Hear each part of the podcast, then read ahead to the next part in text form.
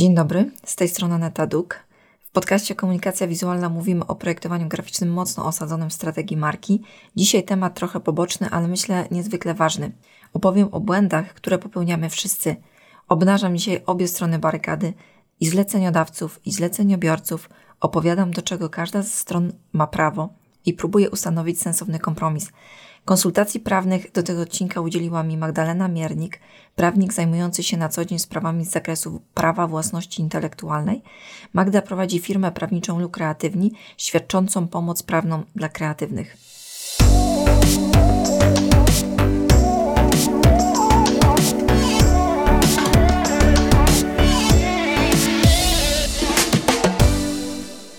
Temat błędów i odpowiedzialności powraca cyklicznie. Każdy odpowiada, co mu się wydaje, i tak się edukujemy wzajemnie domysłami. Żebyśmy mieli dokładnie ten sam obraz sytuacji, o czym mówimy, przedstawię teraz dwie takie sytuacje problematyczne zgłaszane przez projektantów na grupach dla grafików. I pierwsza z nich to: jak podchodzicie do kwestii akceptacji podglądów przez klienta i późniejszych roszczeń? Jeżeli klient zaakceptuje podgląd z błędem, ewidentnie po stronie grafika agencji, to reklamacja zostaje uwzględniona? Czy też może nie ma przebacz, widziały gały, co brały? Druga sytuacja. Przygotowałam ulotkę dla klienta, którego dobrze znam. Długo współpracujemy. Przysłał mi tekst do ulotki, który dodałam. Jednak poprawiłam w przysłanym tekście, jak mi się wydawało, błąd, który błędem nie był. A sama zapisałam ten fragment błędnie. Niemal zawsze klienci przesyłali mi tekst z jakimiś błędami, a ja widząc to odruchowo poprawiałam. Ulotki poszły do druku. Już po wydrukowaniu klient napisał mi, że jest zły na siebie, że nie wyłapał tego błędu i że myślał, że dodałam dokładnie taki tekst, jak mi przesłał. I teraz co dalej w takiej sytuacji? Na Instagramie obiecałam, że ugryzę temat z 4 stron i było to: prawo, czyli słowo o protokołach odbiorczych, kto jest odpowiedzialny za wydruk, produkcję na podstawie projektu, stosunek wielkości wynagrodzenia do odpowiedzialności oraz usługi redakcji i korekty, czyli odpowiedzialność za poprawność tekstów. Zgodnie z tą agendą zaczynamy, jednak konsultacje z Magdą dużo mi wyjaśniły, stąd trochę się zaburzy ta agenda, ale jak najbardziej musimy zacząć od prawa, ponieważ to nam ustawi na odpowiednie tory dalsze rozważania. Protokoły odbiorcze są takim ostatecznym zamknięciem projektu, motywacją dla zamawiającego, aby skupił się i wszystko sprawdził, ale też motywacją dla projektanta, żeby przed przekazaniem tych projektów też również wszystko sprawdził, żeby faktycznie ta akceptacja nastąpiła. Jeżeli zgłasza klient jakieś uwagi, to żeby zrobił to na etapie właśnie protokołów odbiorczych. Chroni to nie tylko projektantów, ale wszystkie osoby, które wykonują usługi dedykowane przed tak zwanym niekończącym się zleceniem. Samo rozpatrywanie ewentualnych roszczeń zajmuje sporo czasu. W przypadku działalności jednoosobowej jako freelancer bywa to zabójcze. Podpisanie protokołu powinno nastąpić przed przekazaniem autorskich praw majątkowych lub licencji na wykorzystanie projektów. Protokoły odbiorcze bywają owiane złą sławą i nazywane są brzydko tupochronami, ale mogą być bardzo korzystne dla obu stron. Motywują osobę zamawiającą do solidnego odbioru, dokładnego sprawdzenia odbieranego dzieła. A przecież koniec końców nie chodzi nam o to, żeby później się ścierać i chodzić po sądach, tylko o to, żeby dzieło zostało ukończone jak najszybciej, sprawnie i dobrze. Co się dzieje natomiast, gdy zamawiający podpisuje protokół odbiorczy, w którym potwierdza, że nie ma żadnych uwag, że wszystko się zgadza i zlecenie jest wykonane należycie, a po fakcie jednak okazuje się, że w projekcie były błędy i do tego błędy, które popełnił projektant.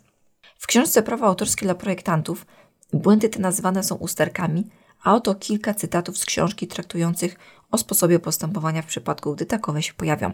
Cytat pierwszy. Gdy okaże się, że utwór ma usterki, klient może wyznaczyć projektantowi odpowiedni termin do ich usunięcia, a jeśli w tym czasie projektant nie usunie usterek, klient może odstąpić od umowy.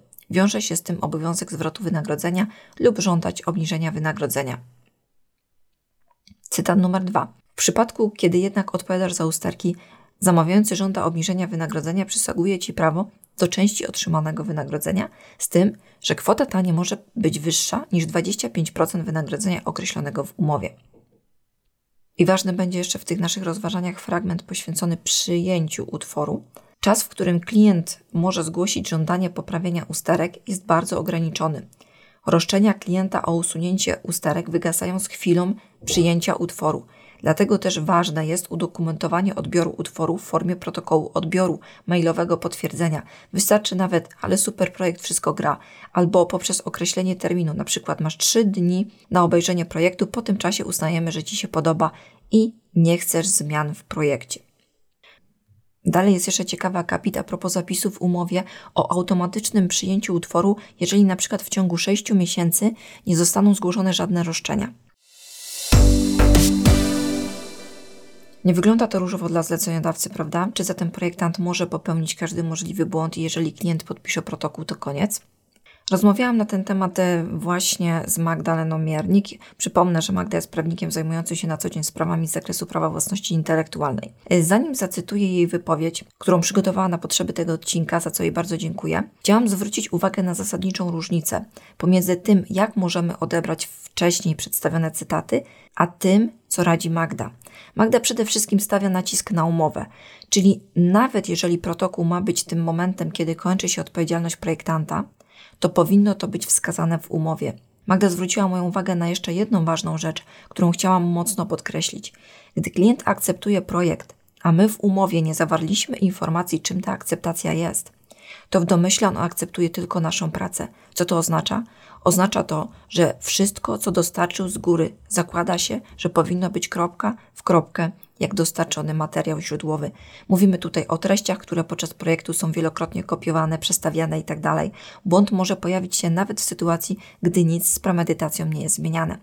Ale jak zaraz posłuchacie z wypowiedzi Magdy, wynika, że odpowiedzialność leży po stronie projektanta. Posłuchajcie zatem w całości, jak to ujęła.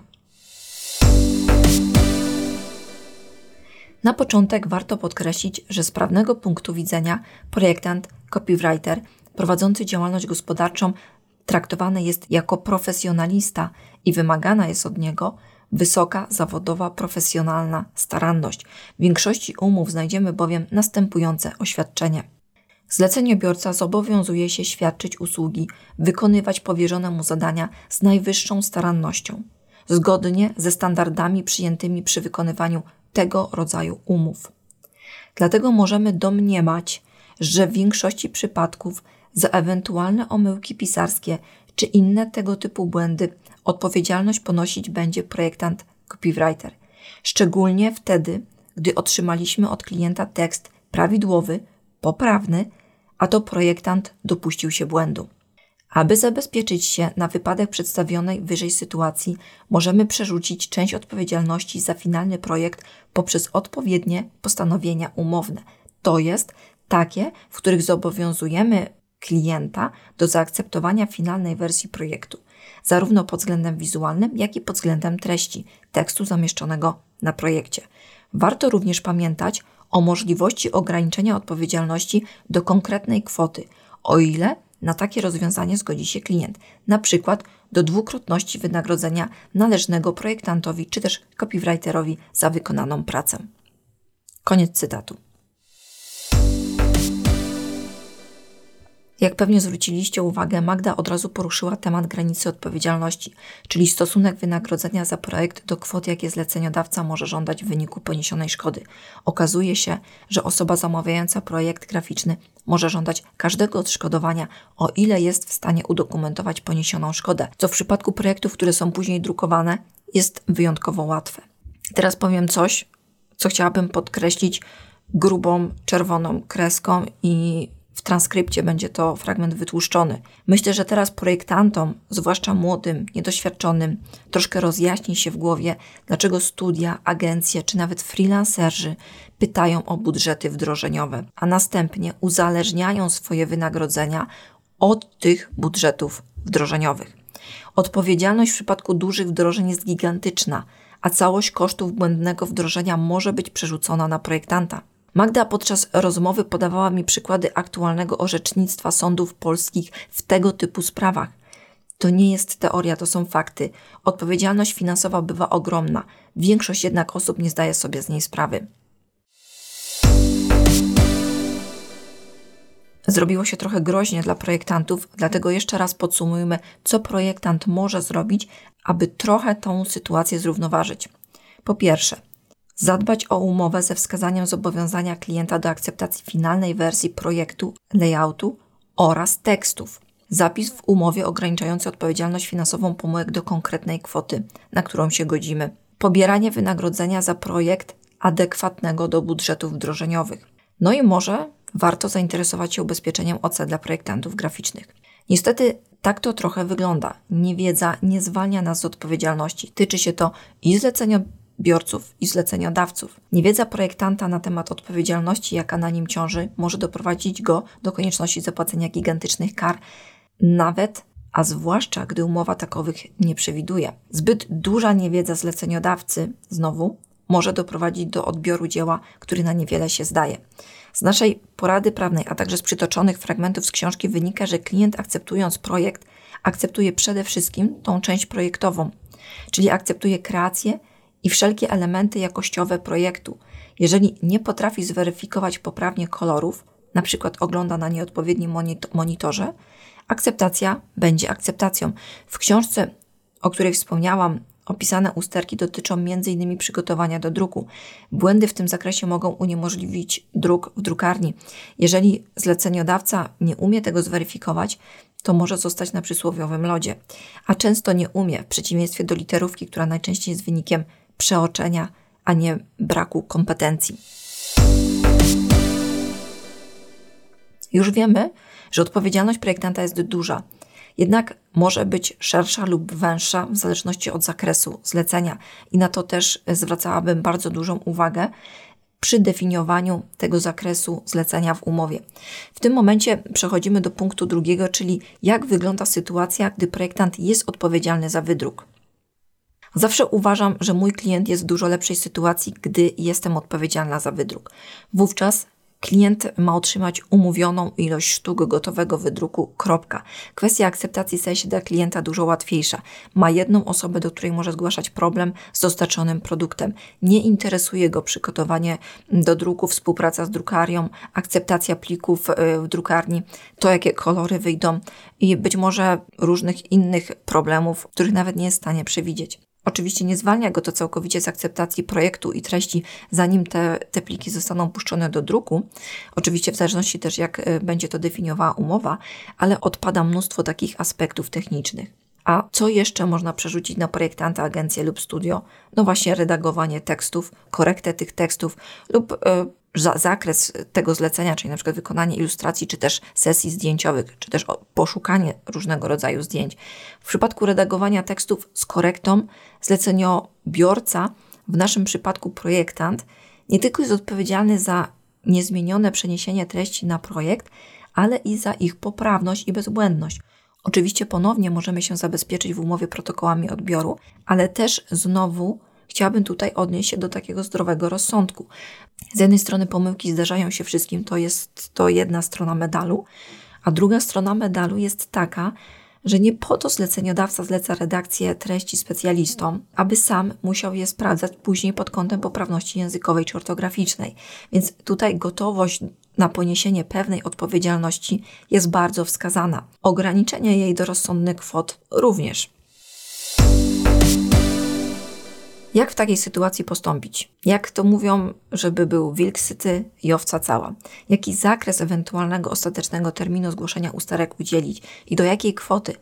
Absurdalna przecież byłaby sytuacja, gdyby po jakimś czasie zgłosiła się do nas osoba z roszczeniem na przykład 1 000 000 złotych, bo tyle naprodukowała materiałów reklamowych z błędem i tak wyliczyła sobie szkody powstałe w wyniku zlecenia za na przykład 200 zł. Zawód projektanta okazałby się wtedy bardziej ryzykowny niż zawód sapera, bo po otrzymaniu faktury na 1 000 000 złotych po wykonaniu projektu za 200 można sobie chyba tylko puknąć w głowę. Celowo hiperbolizuję sytuację, żeby pokazać skalę absurdu.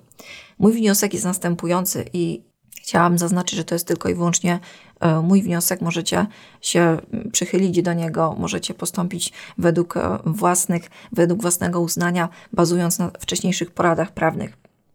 Opierając się na zacytowanych wcześniej fragmentach książki oraz wypowiedzi prawnika od własności intelektualnej Magdy Miernik, mój kompromis, mój własny, jeszcze raz podkreślam, jest następujący.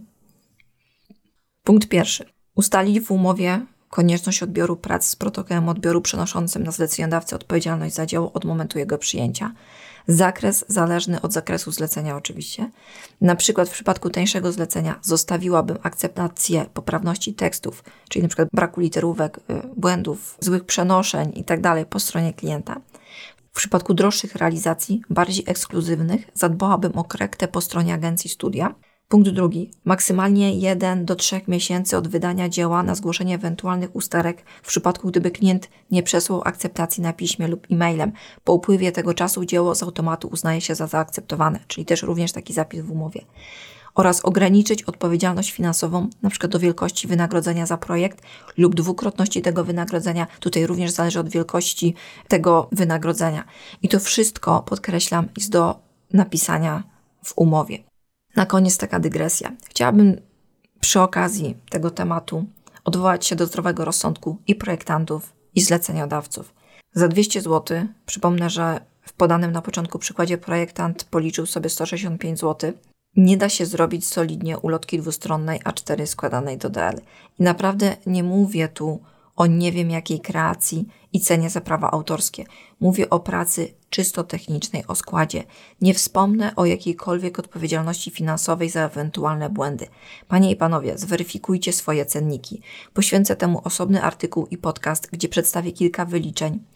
Dzisiaj dodam tylko, że pracując na freelancie wiele osób pomija w wycenach bardzo dużą ilość kosztów, którą ponosi. O odpowiedzialności, jaka ciąży na projektancie, w ogóle nie myślą. Kończy się tym, że żeby związać koniec z końcem, trzeba pracować na 2 etaty.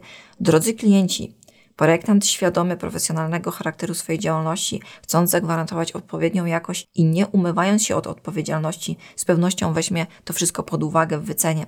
Wszystkim nam będzie żyło się lepiej, gdy zostanie zachowany odpowiedni balans. Klienci będą mieli spokojniejszą głowę, projektanci pełniejsze portfele i większą satysfakcję z wykonywanej pracy. Tym motywującym akcentem kończę dzisiejszy odcinek. Jeżeli jesteście zainteresowani rozszerzeniem swojej wiedzy z zakresu prawa autorskiego i tematów związanych z własnością intelektualną, do czego bardzo zachęcam, zapraszam Was do zapoznania się z kursami wideo Magdaleny Miernik. Pierwszy to jest prawo dla freelancerów, drugi to jest własność intelektualna w biznesie, czyli jak zarabiać na prawach autorskich. Oba te kursy podlinkuję w notatkach do tego odcinka. Jeśli podobają Ci się te treści, będzie mi miło, jeśli udostępnisz, napiszesz opinię na iTunes, dasz suba lub w jakikolwiek inny sposób dasz mi znać. Do usłyszenia. Cześć!